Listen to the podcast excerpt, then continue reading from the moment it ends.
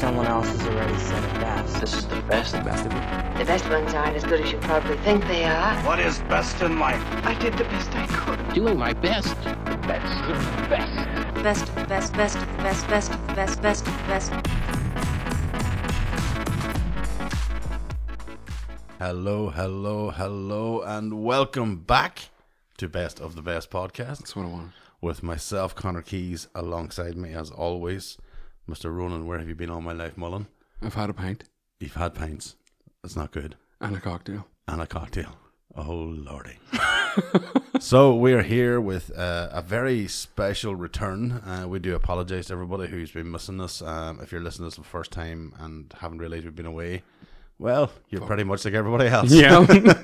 yeah. Um, so, but yes, we we we are delighted to have a special one-off, uh, weird into uh, weird episode because we'll do an intro, then we have something to go into, and then we have something to go. You know, so it's it's nice, it's spicy, it's Not our normal format. not the normal. So, uh, yes, uh, what we've been lucky to uh, be part of, or one half of us have been part of, is a interview with the director of this episode's Best of the Best, which is White Men Can't Jump. Mm-hmm.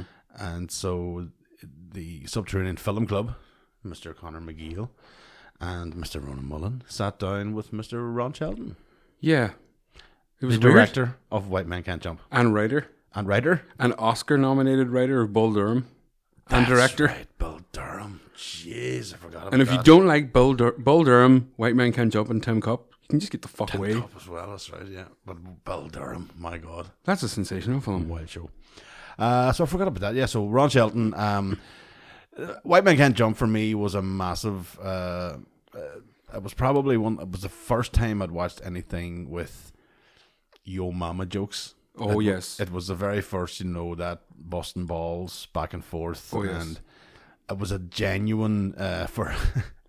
For a culture like myself uh, in Mm. rural Tyrone, like yourself there, Mr. Mullen, you know, this was a quite uh, uh, uh, an introduction. Aye. You know, it was just when the boys are given full blazes at the mart, Oh, oh I. it was that, but Venice Beach, California. Yeah, a lot of sun, a lot of muscles, a lot of a lot of fucking silky basketball moves, A lot of silky basketball moves, Uh, a lot of bikini babes, a lot of bikini babes, and rad dudes. The, the white man can't jump. The white man in question, uh, throughout this film, is Woody Harrelson. Mm-hmm. Alongside him is Wesley Snipes, and then you have the supporting cast of well, all you need, Rosie Perez. Well, we did. I didn't want to. You see, here's here's the thing. I should let me, make this clear to the, the listeners. I haven't listened to the No, no, but right? this is this is good because so I don't know what you've covered. So Yeah. I'm going to ask now beforehand. Did you talk about the nips? I didn't Okay, that's fine. No. just want to know. Just want to find only because Connor McGill. Uh huh. um, is an extraordinarily moral man, He is. He is. Yeah. and I would not want to embarrass him in front of Ron Shelton. Are you very lucky? But Ron Shelton mm-hmm. was willing to talk about nips. uh, I knew it in his eyes. you would know. I could tell by his face. Rightly, Ron will be at it. Ron Shelton. The Ro- way- sorry, as I call him, Ronnie Shelts. Ron shells. from here on in when I mates we talked and he um he uh, in previous interviews I've watched he has talked about Rosie Perez just being a masterpiece and how she blew him away and how this was literally the uh, we talk about it but this character was meant to be a high, very highfalutin white woman who had a lot of money behind her and basically Woody Harrelson's character was pulling the money out of her yeah. but when he when he saw Rosie Perez, he tells a great story. I'm not going to ruin it. But he, when he saw her, that he was like, "I'm rewriting the whole thing." Okay. But when I asked him what did he change, he says nothing. Yeah. He didn't change a word. It's just she just fitted setup, so yeah. well. It so changed, it no, changed them from uh, what I wouldn't have. Uh, we always talk about is what, what could have happened on a film. I don't know how that would have uh, went down. a lot of people Basically, hate, uh, like a Karen. of course, in that but sense, a lot of people hate the character because of her voice and how she acts. But Oh no, I, it fits perfectly into that world.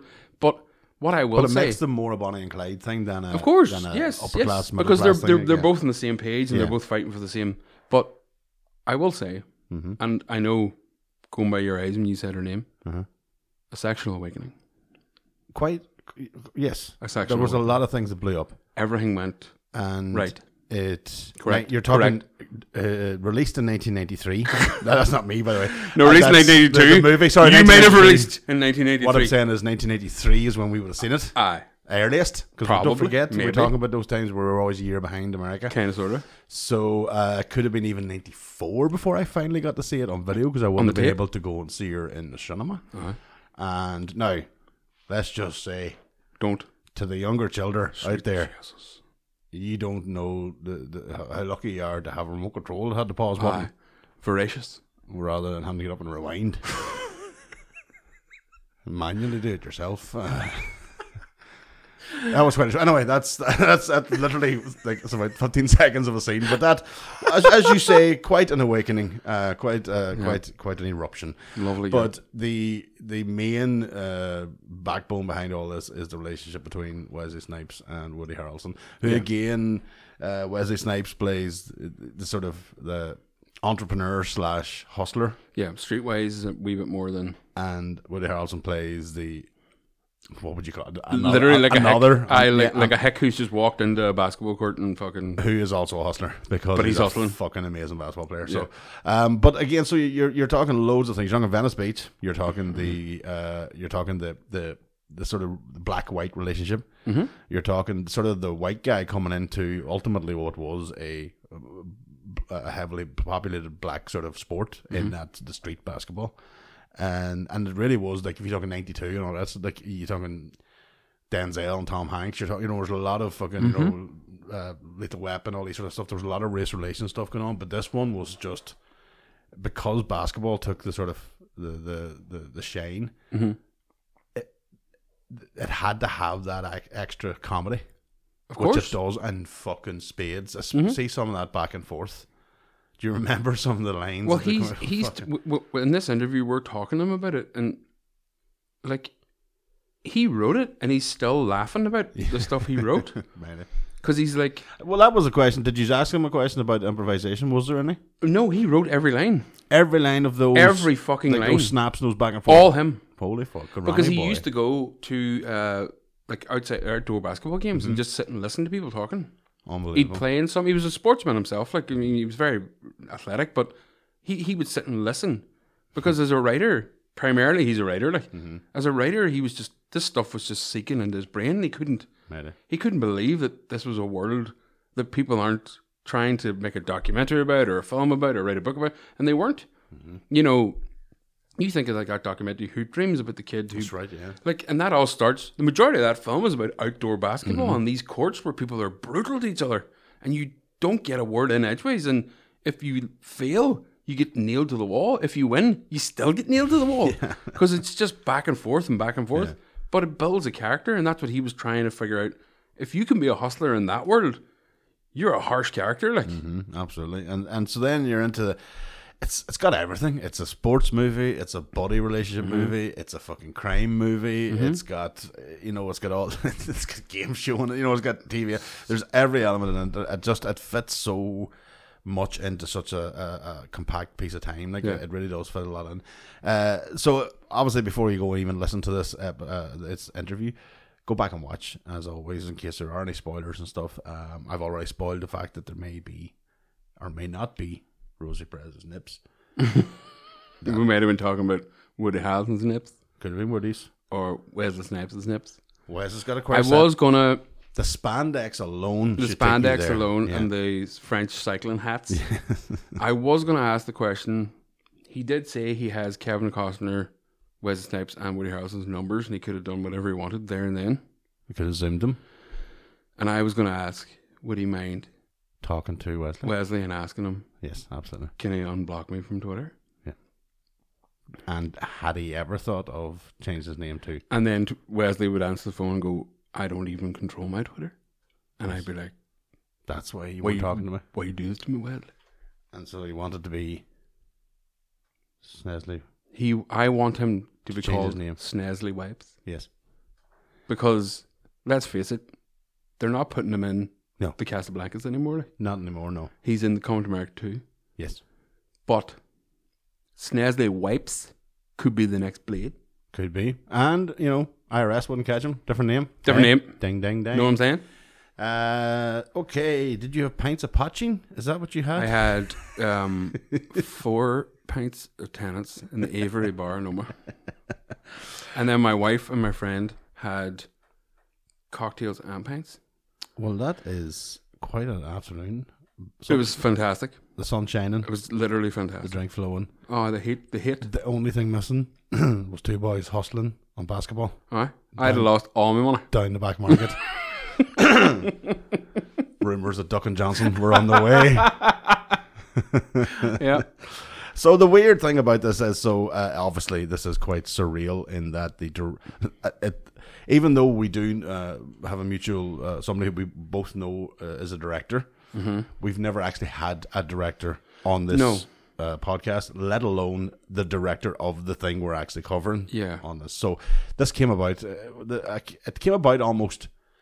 I'm, I'm right in saying you came to me about two years ago, a year and a half About that, Yeah right after lockdown. and obviously two of us shit our pants, and we were like, "Yes, we'll do this absolutely." Yeah, it um my friend our friend John Maher, comedian from Newry, he lives in London he was working with um he was working on another podcast. He's like a writer and a producer and he's an everyman like Mm-hmm.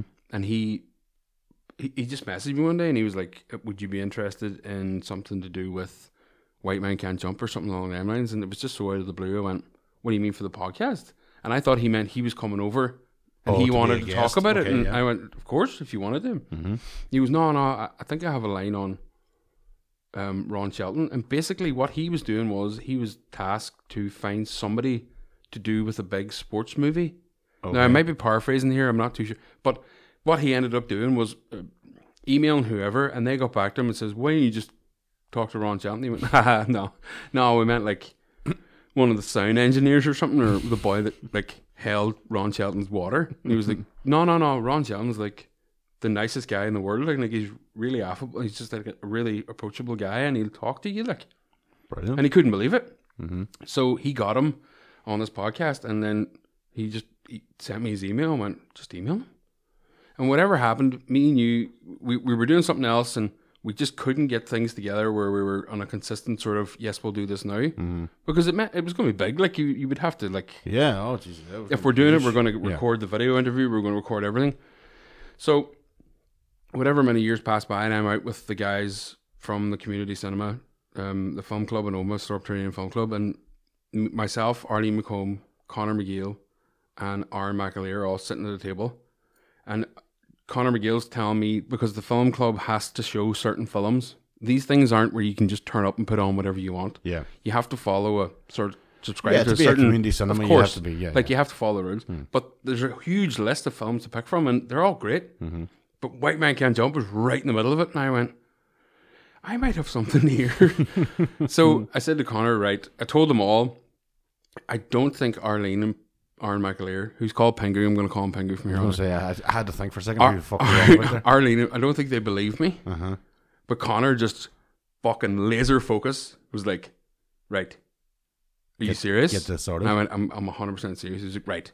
Now, of course, we're out for pizza. Uh-huh. I've already had a bottle and a half of wine. Oh, she know. then, right? then later on, we had an hour she know right. hip, Uh-huh. sh- schlaps of Mm-hmm. pints. And then I forgot all about saying to him. Monday morning, send me Mm-hmm. that email. What email? It was Ron Shelton, no bar. Sent it to him. I was at work, Uh-huh. sitting at my desk, and then my boss is sitting in front of me, and all she heard was me going, "What? no, what?" And it was Connor sending me going, "Ron Shelton just got back to me and says, yeah, when he's free." Like, when are we free? Like, what? so, whatever way it transpired, we got him down to a Thursday two, three weeks ago. You were in. Well, this is the problem. You, you- it was Ron Ron Shelton's uh, schedule doesn't revolve around Ruby. no, no, it doesn't and, revolve around uh, your your family. No. Summertime is just a wee bit difficult. So, um, for the sake of my child, I had to sacrifice missing Absolutely. out talking to Ron Shelton. Now, I remind her uh, every 30 minutes of, of that. uh, but literally a complete waste of time. Um, but yeah, it's it, it was. I mean, quite an experience for for for all of these. Obviously, it was massive. great for the film club, but obviously great for us because we now get to use it as an episode. Yeah, but th- this is our this is the other side of it. We weren't we weren't doing it for either. Mm-hmm. We were sort of doing it because he'd forgot what we had talked about at the start that we were showing the film. He just was happy to talk. To talk. You know, we talked about his previous films. We talked about future films. We talked about the things he's got in the pipeline. We've talked about his book, which is coming out called Church of Baseball, which is available now. But we were just talking. Yeah. Like he was the most lovely person. Like, Dead. and he just didn't. There was no airs or grace. He was just in his office, and we'll put up the video at a later date. But you can see it's just as natural and normal and. Brilliant. He's probably been asked the same question a million times, but he was just a gentleman about everything. So it was, I was, it was really. So the episode is, I mean, the interview is a good hour long, Mm-hmm. maybe a bit, a bit more. So uh, fair play to him for giving up his time for that. You know, he that could talked more. yeah. We had to cut him off.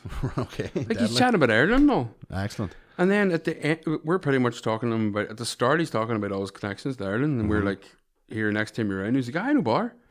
the next day, Connor emails him just Mm-hmm. to say, thank you so much. It meant the world to us that you would share, you know, this with us and Yeah. we can do what we want with it and you have no problem with it. And he was like, yeah, yeah. But I'm serious. When I'm coming to Donegal, I'm going to email this email address and you just have to come meet me.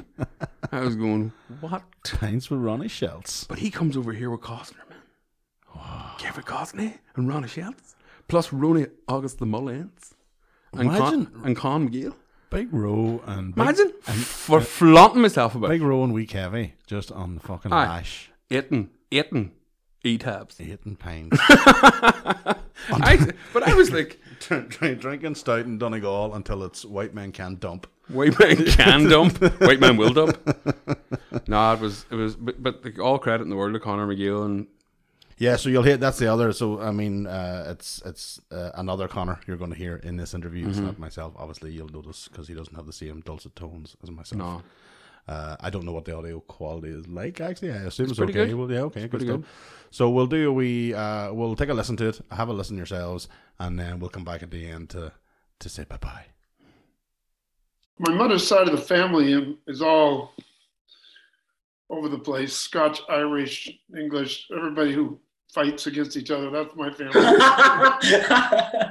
uh, and they came over here, uh, I mean, just one generation ago to, to be boat builders. And they were from, well, first Ireland, there was the Ireland Scottish, Irish Scottish, and then the British, and they were they were all boat builders. And they came over to build boats in, in LA Harbor and ended up. Anyway, uh, I've done a golf tour over there. Uh, I, I was at the. They had us. They showed all my movies at the Dublin Film Festival once, and That's right.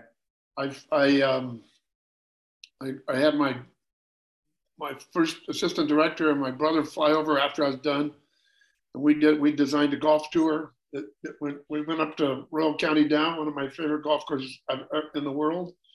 Then we went all the way down to the Ring of uh, down by Waterville and Ring of Kerry and all that, and Yeah.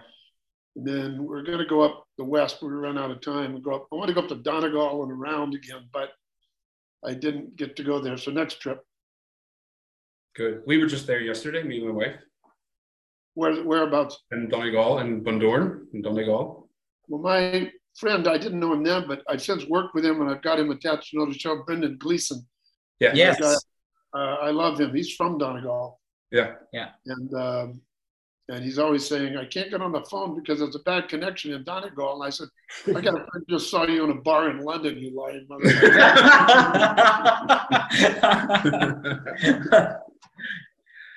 Ron, listen, thanks very much, and, and thanks very much for agreeing us. I, I give you a bit of background about maybe where, where we're coming from. So we run a, a community cinema here in, in Omagh, Northern Ireland. So um, we've had, we- so we what we do is we're actually in a the, the community is called uh, the cinema is called Subterranean because it's it's in a basement, and we we run regular showings of films every month as such as well too. But we've been we've been asked for a number of t- number of years now to show white men can't jump.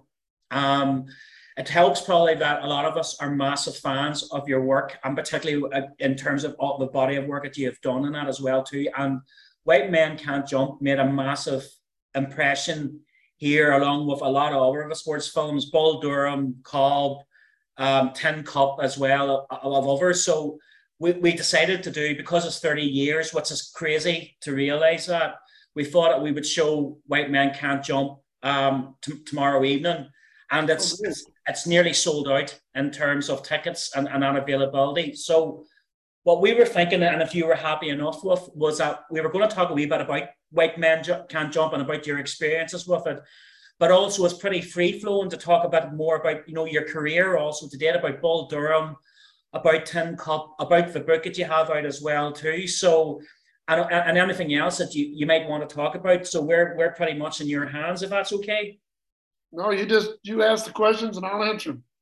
Brilliant. Th- thanks very much. So I, I'm I should have introduced myself. My name's Connor, and this is Ronan. Just in case you know what out there, of course, two particular names.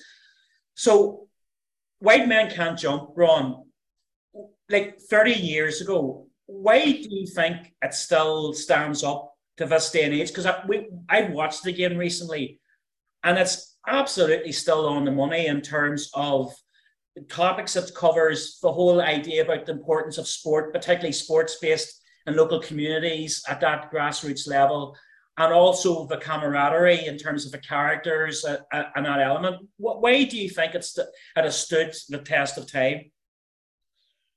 Well, I'm glad that it, it doesn't seem to age. You know, the cultural, social references um, are are bigger than the specific moment uh, that it was shot in. I was afraid to watch it again, and I was sort of happy that it, it had aged so well. And um, um, I'm thrilled that you're showing it. I'm thrilled that it still connects across the pond. Um, people who speak the English language, so it's sort of the, what they used to call the Commonwealth, all love this movie. This was huge in South Africa. And um, basically, in the former British Empire, where they speak English, because the language is a big part of the movie, and and it's a really hard movie to translate, if you can imagine. Yeah. I mean, the foreign translations were just dreadful, and uh, so uh, you know, um, so I think the issues haven't changed. Uh, I think they're it's still contemporary. I mean, the sort of the cosmic joke underneath it is that even these very different men of different ethnic backgrounds who are connected by a game, they ultimately get along with each other better than either of them do with the woman in their life. that, that's not, I'm not saying that's a good thing. I'm just saying that's what I, that's what I see out there. Um, and um, and there is affection, and, and it's also, I think, one of the horrible things about the divided world we live in is people tend to get along when they have the opportunity to. in other words, in the workplace, in the playground, and they realize their own ignorances that they're raised with. Um, and these are just two guys who are hustlers and who end up with great mutual respect. And they also don't mind saying whatever they think about the other one, including cutting him to the bone, cutting him down. Um, they're open, and it's not. There's a not lack of judgment about it. It's just a bunch of guys going at it, you know. And at the end of the day, having a beer, um, and afraid to go home and confront their wives. like like like many men. Aren't we all? you see the way I read that you had said in the past that the scene, uh, I think it's Marques Johnson, where he goes to get the gun out of the gun. You actually witnessed that, a version of that. that uh, what happened was, I mean, most of most of my movies are full of things that happened to me that I reinvent dramatically in the narrative. There was a playground in L.A. It was in East Hollywood, a very rough neighborhood, but not. It was where it was, there was a court, uh, outdoor courts, and there were big games every day, and I'd go over there two or three times a week. And I went over there for an afternoon game, three o'clock on Friday, and it was chained up. It was locked. And there was an old guy sitting there because there's always old guys sitting there. And I said, uh, What happened? He said, Oh, you didn't hear what happened? I said, No. He said, Well, you know, Willie got shot. I said, Willie? He's a basketball player. He said, Yeah. How's he doing? He said, Oh, he's dead. dead? He said there was an argument on the court. And I and, and I, if you're a basketball player, you know it's going to be about is it a charge or a block? I mean, I don't know what the football equivalent is, but it's always an argument. Did, did I have the right word? Did you have the right word? I said he got there was he got argument about a call, and it got heated. And usually they get heated and they get funny, and then the game goes on. But he said Raymond or whatever, the, Raymond went to the glove box, and that's we used. I don't know if you still we still we still call them the glove compartment. I've never yeah, seen it. yeah, that's it. Yeah. I've never seen a glove in it my entire life. uh, anyway, he went to the glove box. I said, he went to the glove box. He says, yeah. And the old guy said, man, you go to the glove box, you got to run. And Willie didn't run, and he came back with a gun and shot him. And so at that point, I moved my game indoors. And in fact, a lot of guys moved indoors to the Hollywood Y, YMCA, which was a really old, funky building on a very tough street in Hollywood because Hollywood's pretty funky. And and so the games in Hollywood Y got really good and, and fast and and um, you know everybody was welcome to play, but there were some really good college players, high school players, a few former pro players, and, and some guys that weren't any good at all. That was the, the democracy of the playground that I always loved. And uh, so th- that's where that story came from. The other half of that story was um, there was a guy who I think his name really was Raymond. He was a like a seven foot high school star from South LA, uh, African American, and he, he he wasn't very well prepared for life, and he went into the pros, and he lasted about a week, and he came back, and for like ten years he just sat outside with the guys on the curb in front of the liquor store. But he was seven feet tall. Oh. Everybody else was five eight. so, and one day, he can't get a job. He's scuffling. He puts on a ski mask and walks inside and tries to hold up the store. He said, everybody, and the, and the guy said, Raymond, take that mask off. yeah, yeah. so I, I, I, I put those two stories together. So see, see the likes of that are a lot of the stories in this film stories that you've witnessed, and if not, these are stories that you've created yourself. And if so, how did you how did you get them stories of your head? Oh, that's the easy part. Getting them financed is the hard part. Fair enough. Uh, yeah, uh, you don't want to know places my head has been and a few places my body has been. Uh, I, I, I have not seen hustling for money on the basketball court, but I've heard about it, and so I and I think it was bigger in New York than LA. And so I, at that time, before I wrote the script, I managed to get a lunch with Kareem Abdul-Jabbar, Right. who I had heard had some stories about this, and he told me some stories out of New York, which inspired me a little bit. But they said when he was like 14 years old, he was, you know, already seven feet. Yeah. And there were guys who would broker these games, and they'd go into other neighborhoods and say, I got my, I got three guys, and, and, and you got three guys, and I'll bet you five hundred dollars on my guys will be your guys. And you'd have to say, well, who are your guys? Because there'd be a, a, guy who was also a professional star playing in the offseason. So well, I got I got Joe and I got Charlie, and I got this. And he and he went to New Jersey, this guy, and he says, I got Joe, I got Charlie. I said, Oh, they're okay, they're not great. He said, I got this 14-year-old kid out of eighth grade. They go, okay, I'll take him. And it was the 14 year old kid was Lou Alcindor, who became Kareem Abdul Jabbar. Yeah. So, so they would use him as a ringer. Is our we use a ringer as a term for a guy. Yeah. yeah. So those stories of Kareem's kind of got me going. Very good.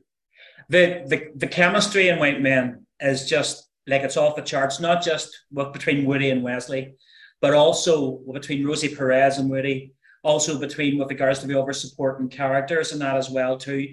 And like it's it's it's hard. It must be hard to bottle that. Ron, is that is that a natural thing? I know the script would have brought quite a lot of that type of the jokes out. Would have brought quite a lot of the, the interaction out, but how difficult is it in terms of capturing that for actors and also in terms of your writing in terms of uh, in terms of the movie Well, the first half of that question is about Rosie Perez, and um, you know, keep in mind the part was written. It didn't say for a white girl, but it was implied because a girl that goes to a young woman who's going to a very fancy private women's college in the East, you know, the, the, the Smith College or Bennington or Vassar. These were elite colleges for women.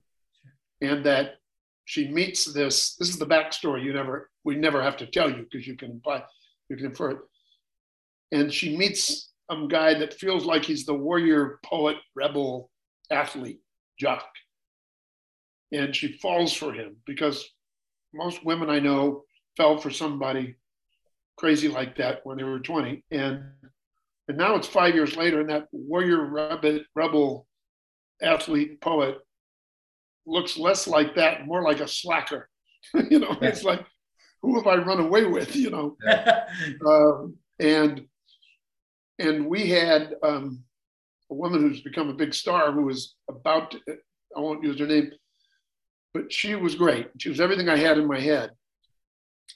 And uh, but my, my casting director, who's African American woman, said, "Would you? What do you think about looking at a Latina woman or two? I said, "Great. I don't care. I really don't." And so I read a couple, and then Rosie Perez, who had just been in Do the Right Thing, but keep in mind, in Do the Right Thing, she's only in a couple scenes plus the title sequence. I mean, she's barely in it, even though you remember her. So I said, "Sure, send her in." So Rosie comes in, I'm having lunch, and she walks in my office. And this is a temporary production office in an abandoned wallpaper factory.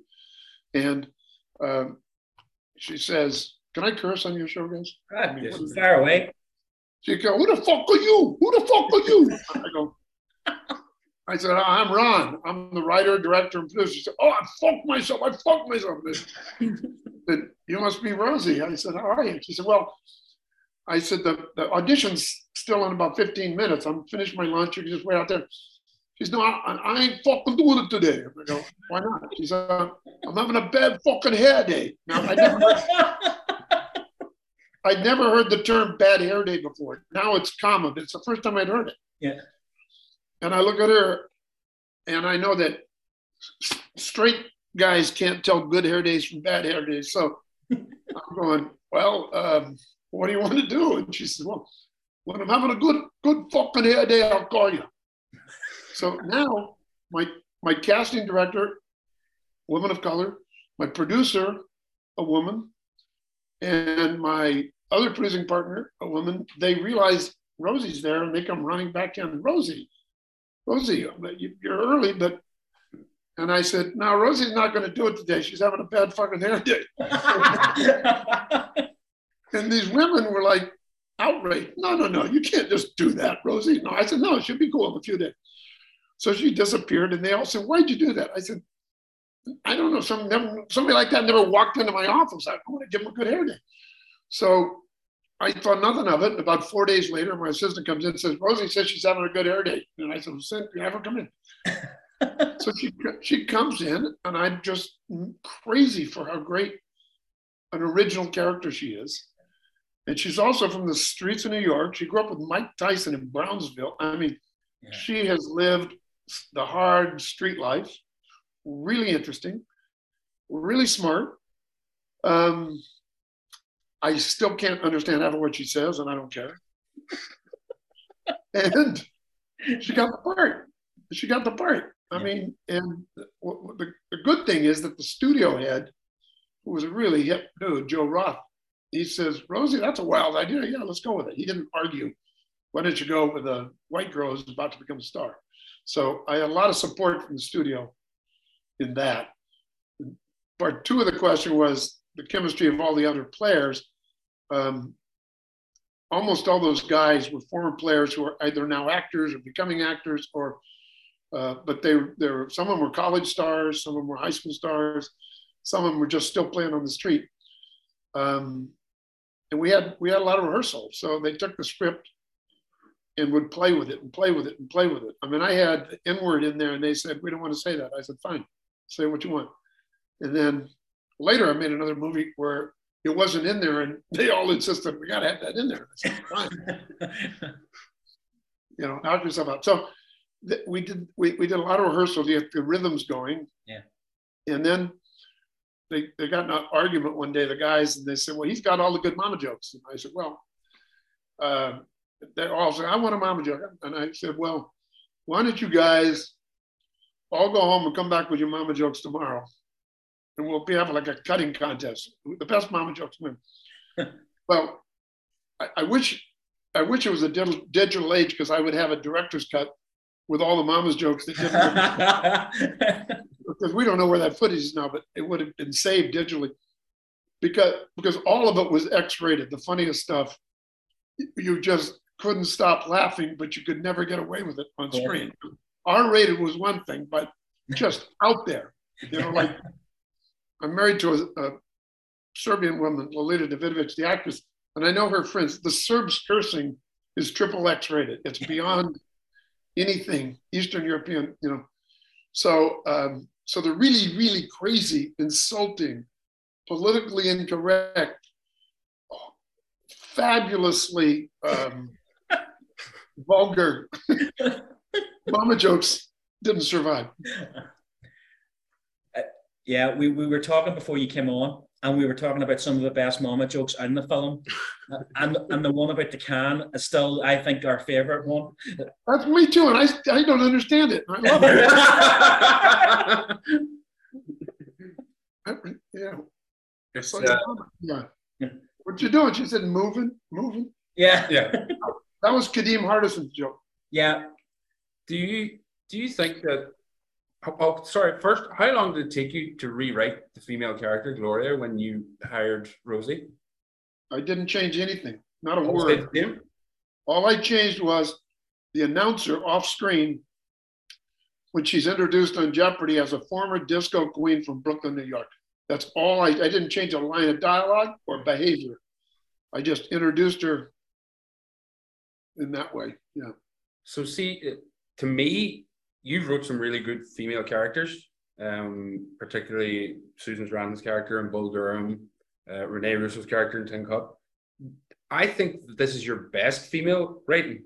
Do you feel the same, or Oh, I I I like them all. I don't I don't rate them. I'm fond of all of them for different reasons. Um, you know, they're all the, the, I- the problem with women characters in movies written by a man is that they they are often invented just to serve the man, or they're or they're they're defined in terms of the man. It's the wife, it's the girlfriend, it's the whore, it's the mother, it's the you know that and the importance, whether it's a big part or a little part, is to t- have have it create a character that you could take out of that movie and make a movie just about that person.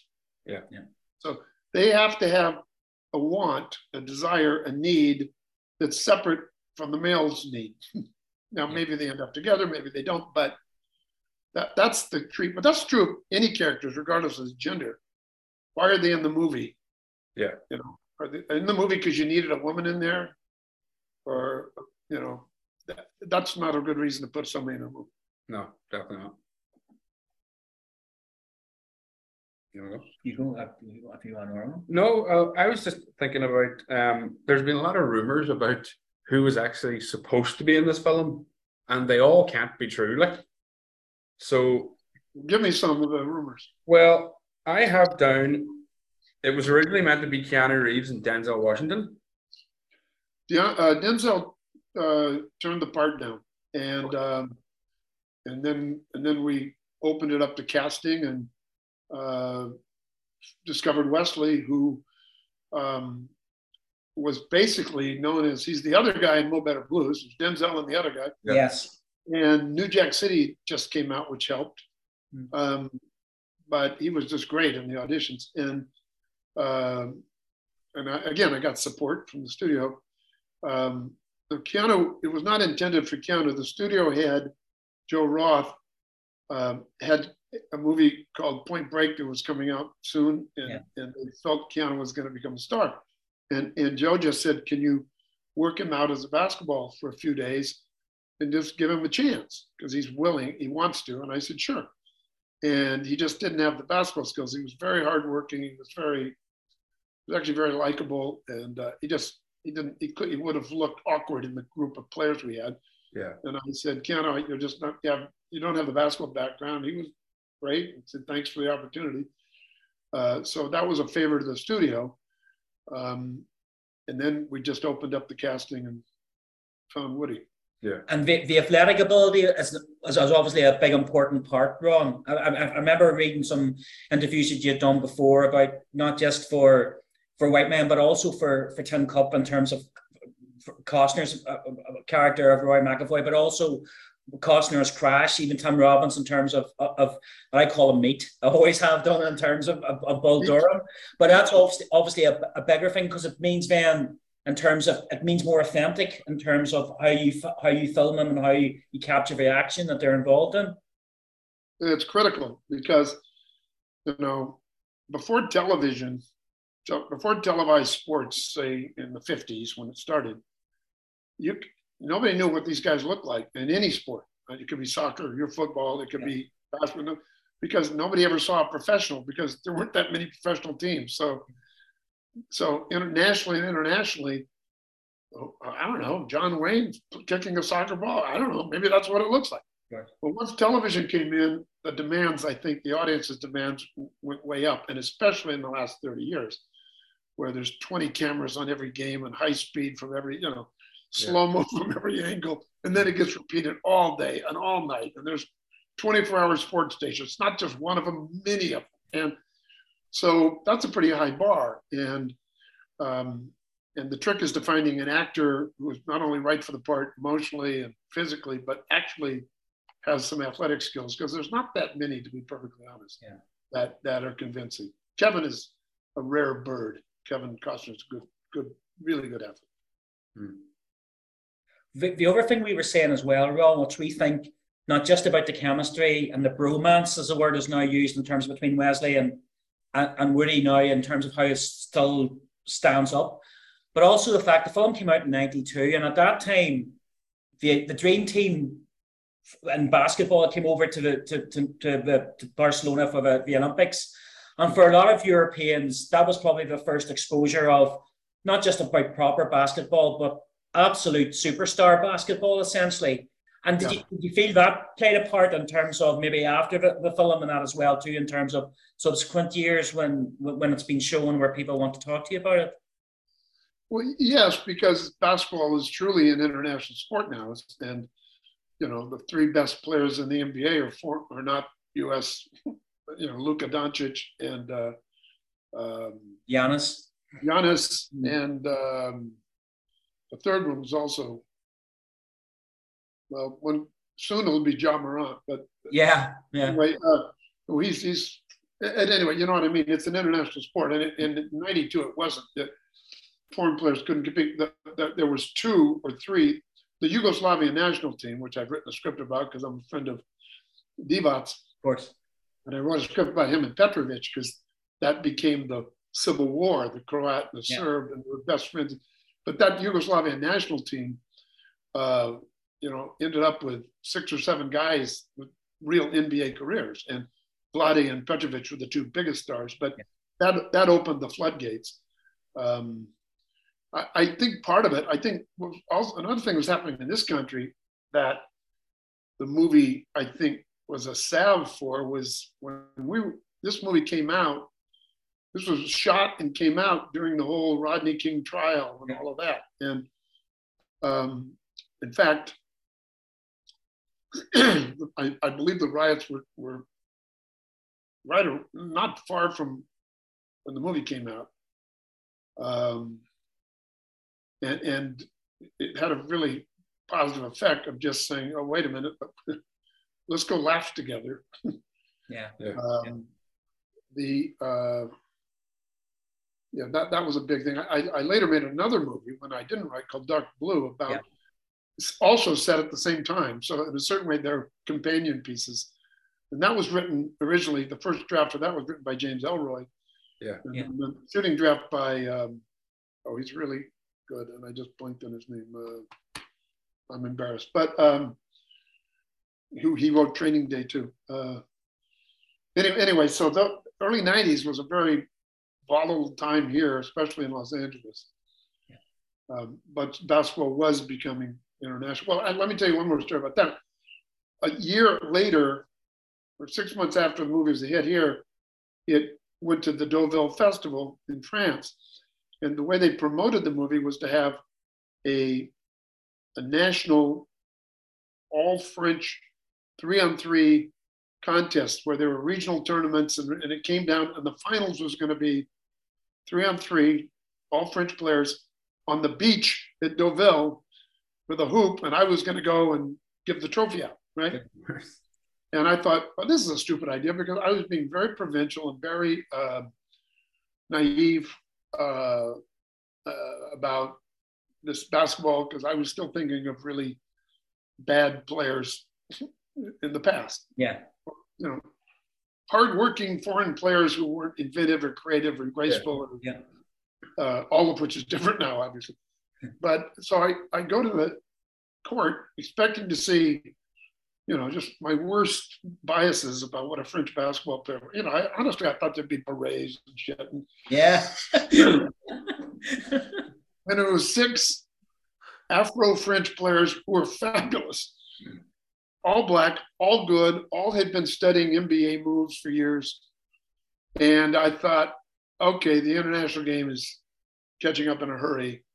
And it was not long after that that Tony Parker became French, black French player, became a star for the Spurs and won at least four NBA yeah. uh, trophies. And then, um, you know, so it, it was about to change, I guess, in the early 90s.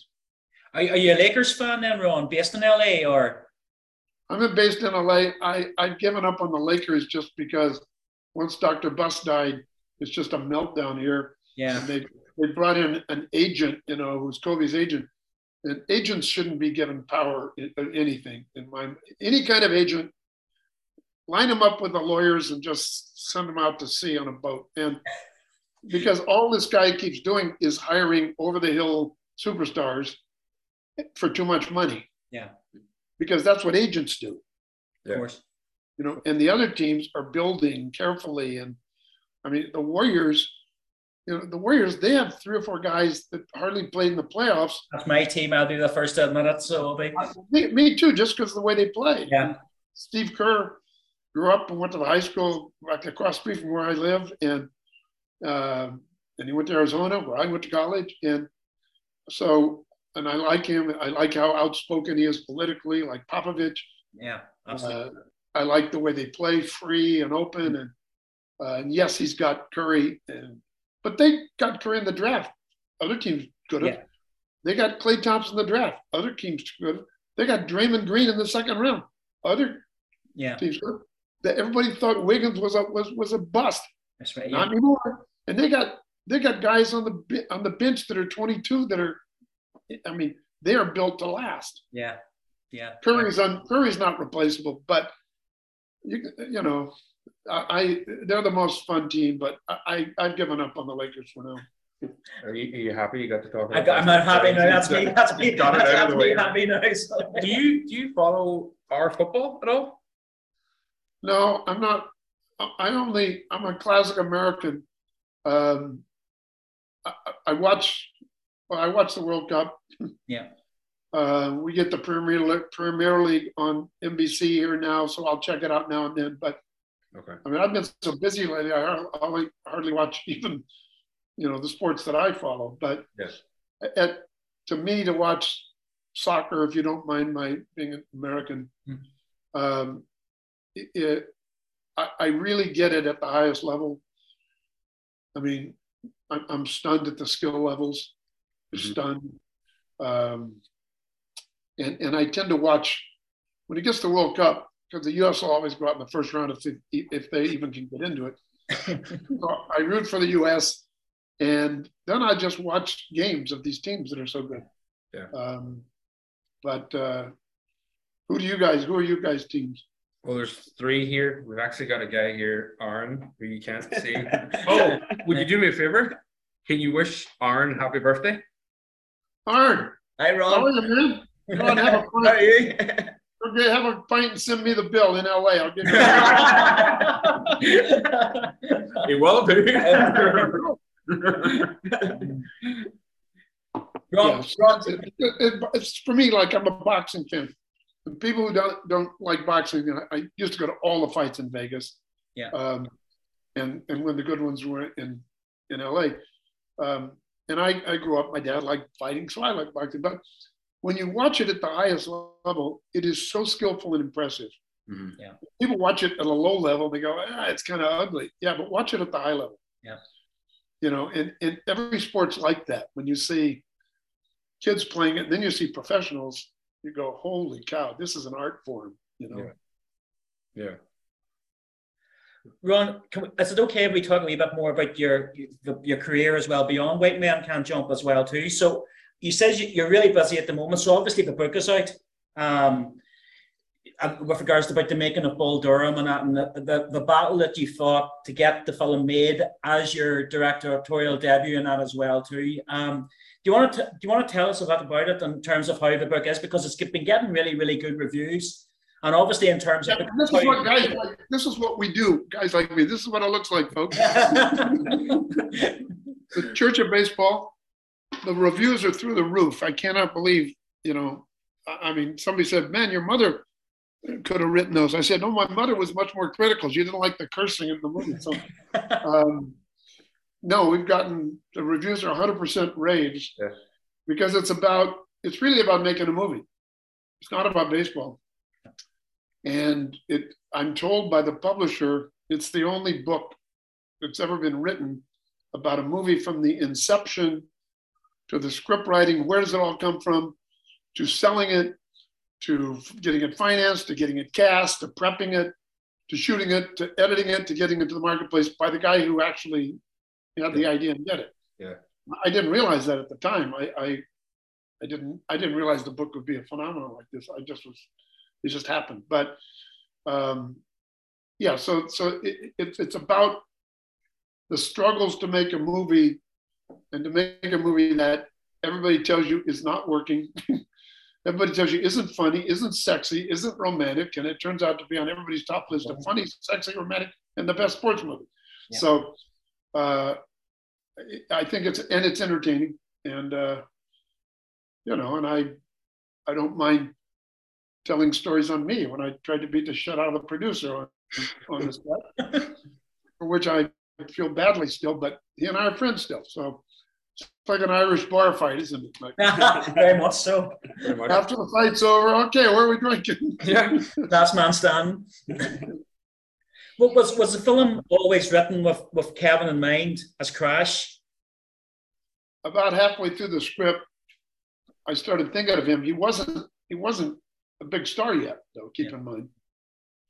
But guys, people kept telling me he's really a good athlete, and um, Kurt Russell was unavailable, who was a professional baseball player, and and then I knew Kevin's agent, and I, which was a fluke because I didn't know anybody, and one thing led to another, and Kevin really got behind us, and that's how it got made.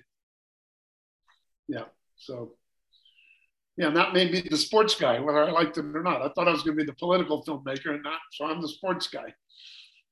Do you see the films as sports centered or? Because I don't. Sometimes I watch them and I'm not. I'm not really that into the sport, and it's not really relevant to me at all. Like Bull Durham doesn't feel like a sports film to me, but it's always called the best. It is the best sports film, but it's always called the best sports film. And No, you, you, you're right. I, I, sports is the background. Yeah.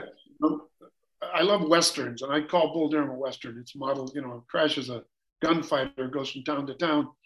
You don't know his background ever. Nope, you never know where Crash Davis is from. Yeah. You know, you know that Nuke's followed by his father, who was a church guy, and kind of bugging him. I mean, you, in shorthand, you get Nuke's background. No clue about Crash's background. That's the western. And and once he's done his job, he's fired. And he goes to has to find another job. yeah, And um, so I and I love westerns. So, but westerns, and you, when you think of your favorite westerns, they're not really about the old west. the old west is very different than the movies. They're about you know love and loyalty and reckoning and vengeance and all those classic Shakespearean themes. Um, and so for me, sports is a background that we all familiar with. Um, you know, you don't have to explain. Oh, boxing movie, two guys in their underwear trying to knock each other out. Everybody gets it. Yeah. Golf was a little trickier, but golf's become international thanks to the Asian boom and Tiger helped really do that. Uh, basketball's now international, so you don't have to worry about that. I've been asked to do a soccer movie, and I said I don't know enough about the game from the inside out. Yeah. I, I would get it wrong. Um, you know, uh, these other things I played and I do, I've in, in, embedded in. So um, I, I, I agree with you. I, I think they're not really about sports. Yeah. They're about, they're about these other things that are uh, other. If they're about sports, if you just want to watch sport, watch TV, then you get to sports. Yeah. You know, you don't get any of the real human drama on TV. They try to do these little 60 second docs and they're always corny and they got too much music on them and they're BS really. Um, I can't compete with, with TV. I can't compete with 20 cameras. Mm. But I can take my one or two cameras where TV can't go ever. Yeah. I can go in the locker room. I can go in their heads when he's at the plate. I can go in the fights everybody's having, Woody and Wesley or whoever. Yeah. I can see the meltdowns with the girlfriend. I can go to bed with him and the girlfriend. I can go, I can get on the team bus. Yeah. Yeah. I just try to live all the places that TV can't go.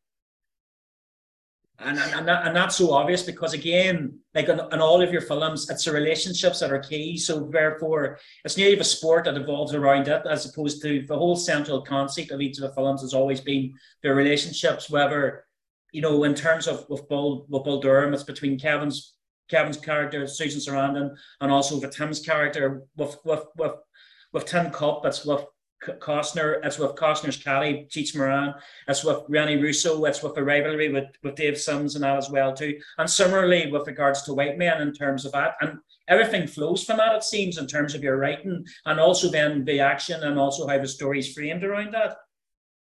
Exactly. Once you get you get once you have the relationship of the characters in conflict, all drama is is is any drama is based, whether it's tragic or comic or whatever, is based on want and opposition. In other words, I want that, that's the force of opposition, or desire and obstacle, everything. Yeah. Without desire and obstacle, there's not a scene, there's not a movie. Yeah. Um, and so as I write scripts now, I always say, what does he want? what does she want? What is, what, what's the, that's where drama comes from, and humor. Yeah. Um, and you keep building that and raising the stakes. And I think the stakes of relationships is, is much more interesting than the stakes of is the team going to win the game? Who cares? Um, but uh, yeah, you know, my favorite sports movies are made a long time ago. Generally, um, The Hustler, if you can call Shooting Pool, is still a great movie. Yeah. And is it about pool? No. No. No. Um, is it about men and behavior and our demons? Yes, it, it- in spades. Another movie I love, and I watched it recently, and I was fearful it wouldn't hold up because it was from that sort of kitchen sink school of 60s filmmaking in, out of London, uh, well, then all over the UK ultimately, but uh, was This Sporting Life. Yes. Yes. Tony Richardson and Richard Harris. Is it about rugby or football? I don't even know what's, No. yeah, it was rugby. Is it? No. I mean, that's that's that drives it. But it, it, this guy, you can't this you, you can't get this man out of your head and his struggles and his. And I've known so many athletes that they're comfortable on the pitch, or you say, or the field, or the boxing ring, but out of that world, they're lost. Yeah. And I just think that's a brilliant movie as well. It's made 50 years ago, 60 years. Yeah. Do you, do you still get irritated by people singing the wrong lyrics to songs? Yeah, very much so. I I rewatched it again this week and I forgot about that scene. And the minute he started saying Wooly, I was in bits laughing. Like, I was so good at that. Yeah, I'm going to see Tim. Uh, well, I'm going to see everybody. I'm doing run in New York um, Monday for a week to sell the book, and uh, uh, I'm doing a. They're doing a film forum screening of the movie, and then I'm doing a Q and A afterward with Susan. Oh, film brilliant. forum is a big New York venue, and then they're doing a big book selling signing thing at the big bookstore in Times Square, and Tim and I are going to do the Q and A. oh, brilliant. Great. And then when I and then I'm going to Durham for three days. Then I'm coming back and Kevin is just coming back like the second from Yellowstone, where he's been forever. And about three days later, he's going off on vacation. Then he's going to shoot a movie that he's directing. And and he's giving me his one night. They're doing a thing in LA where they sell out a theater, and it, it's called Live Talks LA, and it'll just be him and me on on sitting up there with a moderator, telling stories and working together. And so so I get so in the next ten days, I'll get to see all everybody. Oh, that's great. And, and how did the book come about, Ron? Um, well, one re- one one reason is they paid me. The obvious one, probably.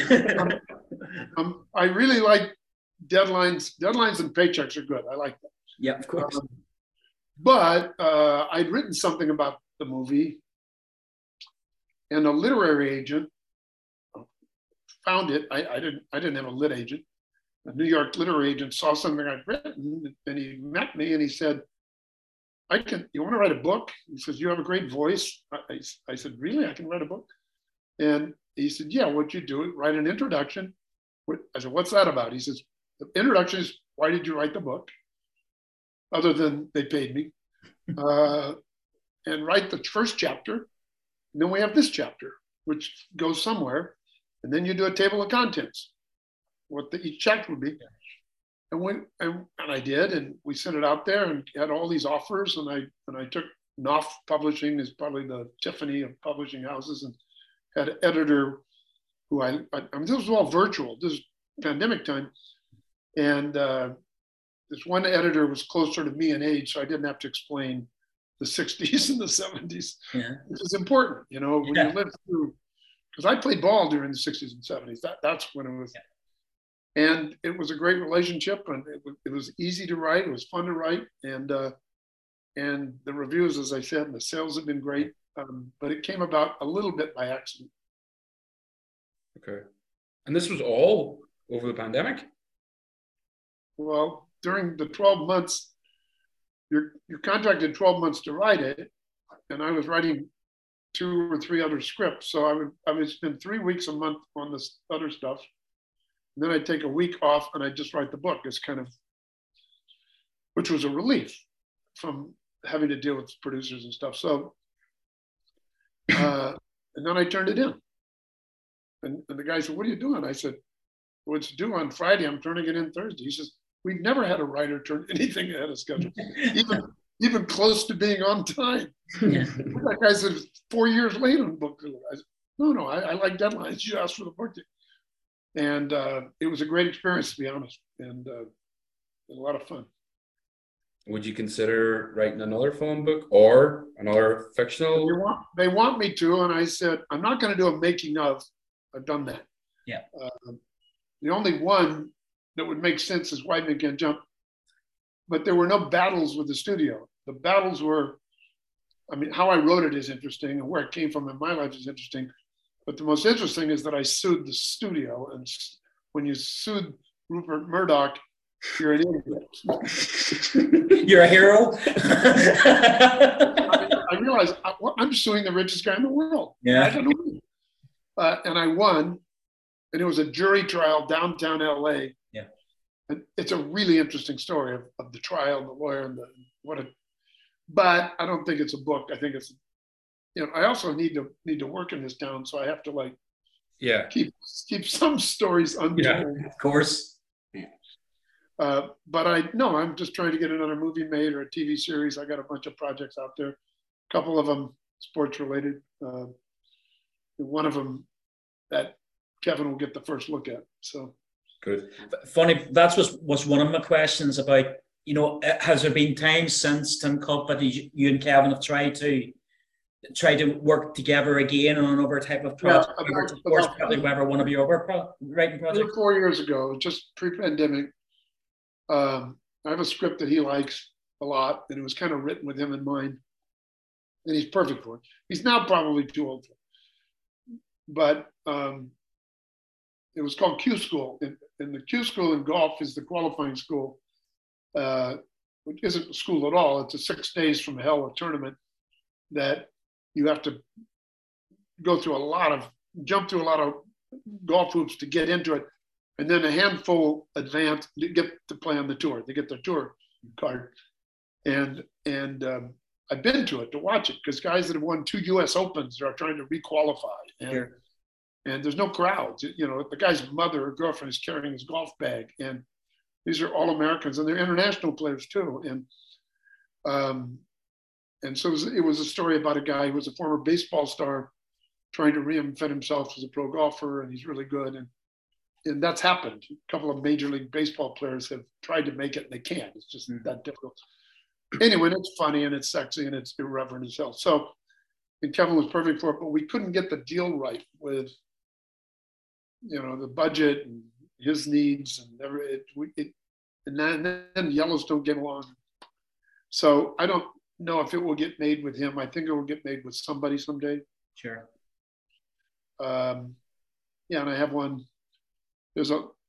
No, I have an. I have a really uh, one I love. I'm working on that's really incredibly uncommercial. Uh, um, there's a legendary American baseball hero, long since dead, named Ted Williams, and Ted Williams is one of the most complex, interesting athletes in the history of American athletes and baseball player from the 40s, 50s, and 60s. I think he played in four decades. Really interesting guy. And a, a, a, in his 60s, he became a world champion fisherman in the Florida Keys, which was not yet a tourist spot. And he was cantankerous and he was loud and he was difficult and he was smart. And a Pulitzer Prize winning American went down there to try to get an interview with him. And he ended up spending two weeks down there and, and the sort of the how they circled each other and it's really a two-hander for two great actors. Sure. And and he came back and he wrote an article that is considered one of the handful of greatest American sports writing ever.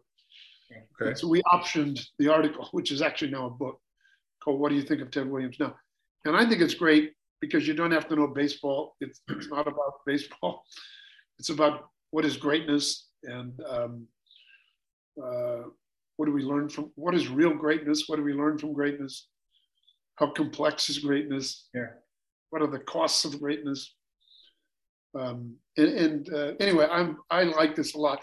It- the only way it will get made is if I get two stars. One is a 35 year old writer, and one is a 65 year old former athlete who looks like Kevin Costner. Costner, Well, Costner can still I mean- Costner can still pass it, no question. Oh, he knows he knows I'm working on this, and when he does the Q and A, somebody will ask, "You guys can never work together?" And I'm Yeah. going to say in front of him, Kevin knows I got the script was going to get him the Oscar. he's, I'm waiting to give it to him because I'm not done yet, but he's got to do his Western, which is like 10 hours long. But you know, Kevin, it's sitting here, your Oscar's right here, baby. No pressure. Ron, just we've probably taken up enough of your time, but just one or more to just more quick questions now as well. Too, I watched Tin Cup recently, and to uh, Tin Cup, it's hard to believe is nearly thirty years old, and there's been a lot of, of, of stuff done. And when you talked about the book, reading between the lines, behind the scenes, it sounded a lively shoot in terms of both with the, the pros that was on tour, um, Gary McCord and that, and Peter Kostis involved, plus as well um, Kevin and Don and that also. You know, again, anything you want to add and want to talk about about the film because like we, we were just talking again, we think it's pretty much perfect. Again, based on relationships and based on the relationship that and again between Kevin and Cheech Marin as well too, and also the rivalry stuff as well. And it still absolutely stands up again, like like all of your films and that as well too. So it, it must have been a, a pretty much a, jo- a joy to shoot. Yeah, that was a joy to shoot. We also had something that nobody ever talked. We had enough time and enough money, um, so, so I could get it right as we went, and uh, um, that makes a difference. You know, um, the the scene where he keeps hitting it in the water, which is the key. Um, you know, we we shot that at a different golf course. We shot everything else. Um, but we shot part of it in Tucson, Arizona, near the Mexican border, and the rest in Houston, Texas. And that scene where he hits it in the water all the time, I wanted to go back every. It took like three afternoons to do that, but I said I I want to shoot it at the same time every day. Yeah. So the light matches, and it's golden light. And I had the great Russell Boyd, you know, who's done three of my movies, the great Aussie, Oscar-winning, brilliant, brilliant cameraman, Peter Weir's guy, you know, he Yes. shot all those movies. He And did Picnic at Hanging Rock, didn't he? Yeah. yeah, oh yeah, Yeah. Yeah. yeah, and Gallipoli and uh, Yeah. Year of Living, of Dangerously. They well, yeah. all those and one of the great guys of all time. And so a lot of movies you can't go back three days. No, we're going to shoot the other place, and then we're going to go over there at you know two o'clock every day, and we're going to shoot from three till seven.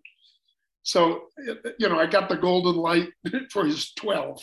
You know, it's like the the heroic light for his.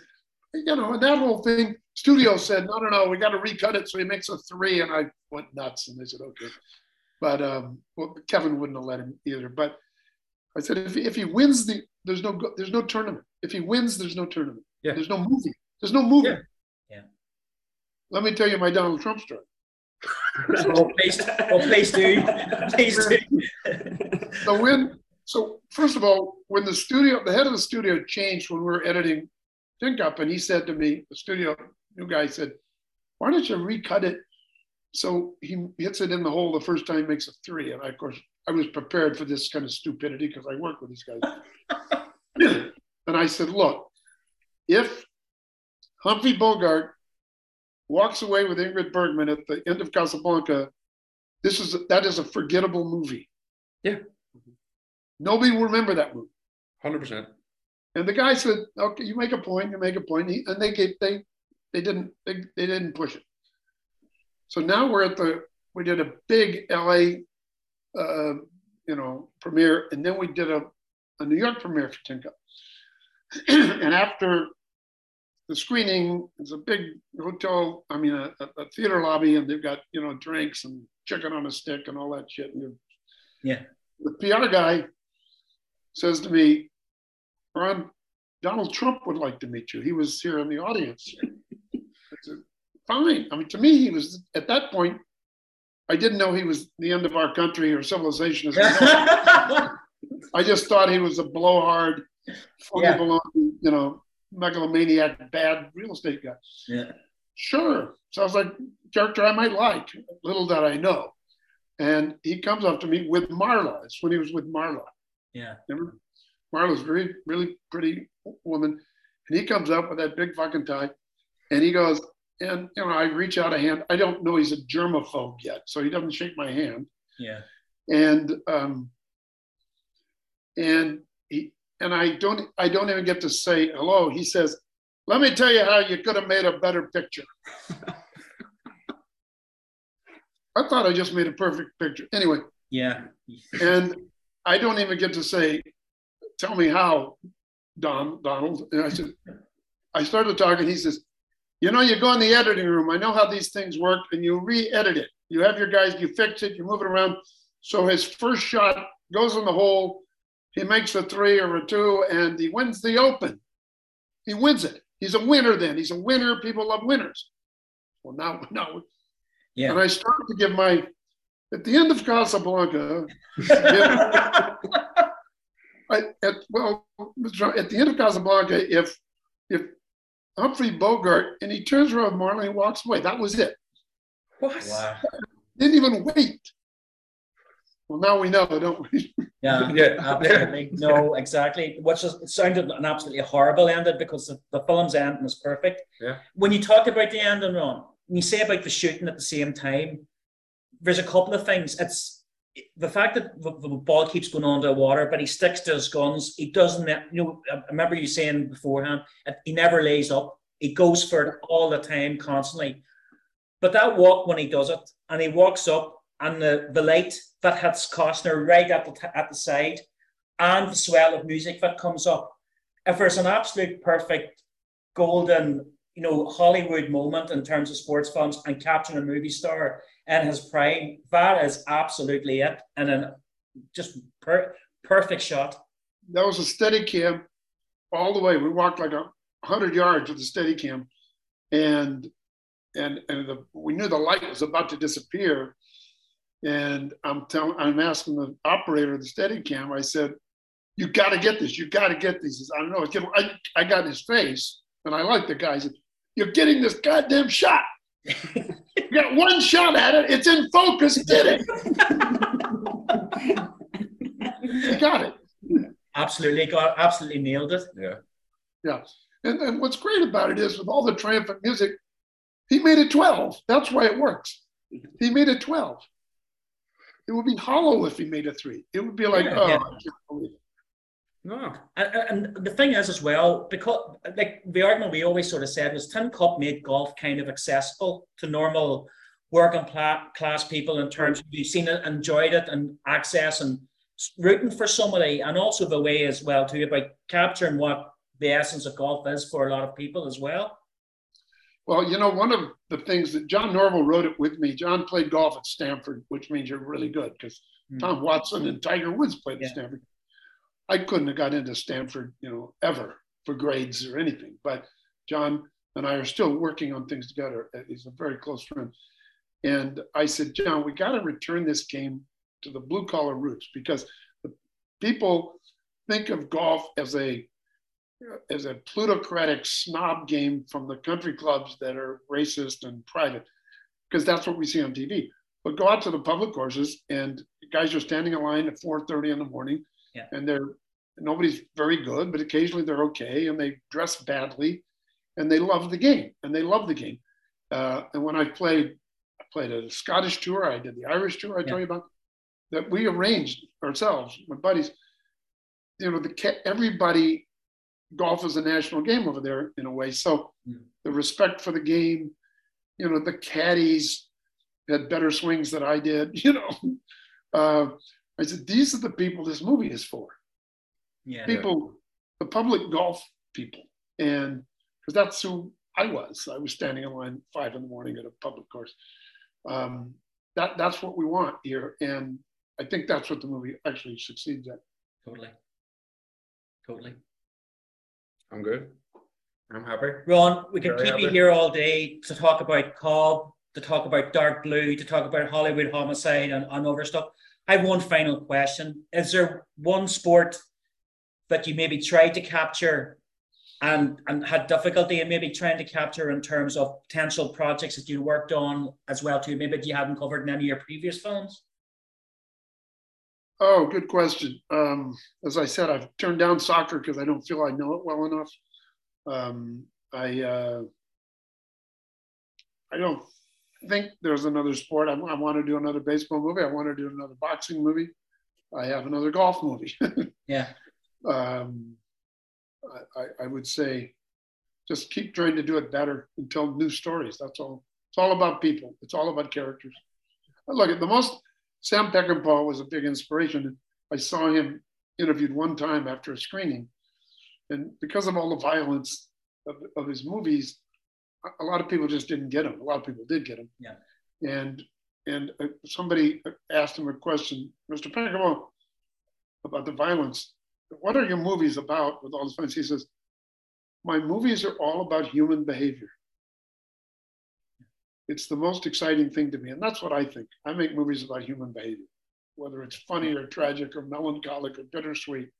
Human behavior is way more interesting than shit blowing up. Absolutely. Actually, I have one. fi- Sorry, I just thought of it. What did you think about when you heard that Stanley Kubrick loved White Men Can't Jump?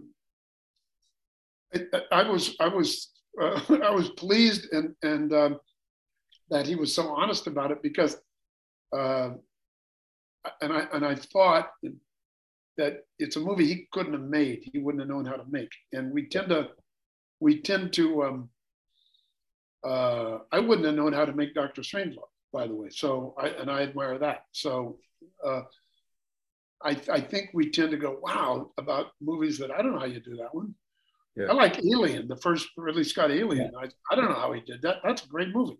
Yeah. How the hell did you make that movie? You know. uh, uh, so that's that's my theory on it. That you know, it's the camera's moving all the time, and the uh, and it's freewheeling. Uh, why we can't jump? Uh, we just let the colors explode. Yeah. um, it was a time we made that movie. Since to go back to what what this is about, I was getting sick of all the movies out of Hollywood looked the same. That all these super long lenses and diffusion filters and smoke in every shot. And I said, "Stop it!" I said, I, "I've never seen that any of that in the world." No. I, said, I want I want to shoot a lot of it on 35 mil and 40 mil. We'll, we'll hmm. use long lenses for some of the game action because you need to intercut, but 35 to 40 mil is what we see. That's the human eye is about a 40 mil lens. Yeah. I said, and I want the camera moving and swirling the way the human eye does and where a basketball is. And I don't, and, and you have to just, you can't go into that approach to filmmaking if you're a control freak. Yeah. Stanley was a control freak. Yeah. Oh yeah.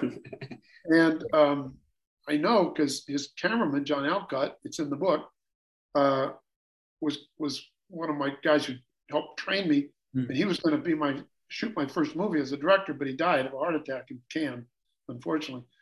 Um, and he said, "Oh yeah, Kubrick could spend a week on a shot, and a year on a movie, and it would make me crazy doing, it, Yeah. you know." And and I think that the let it rip attitude of how we approach white men. I mean, it was rehearsed, it was planned, it was carefully worked out and structured, but then you just, then it's a dance, then it's jazz.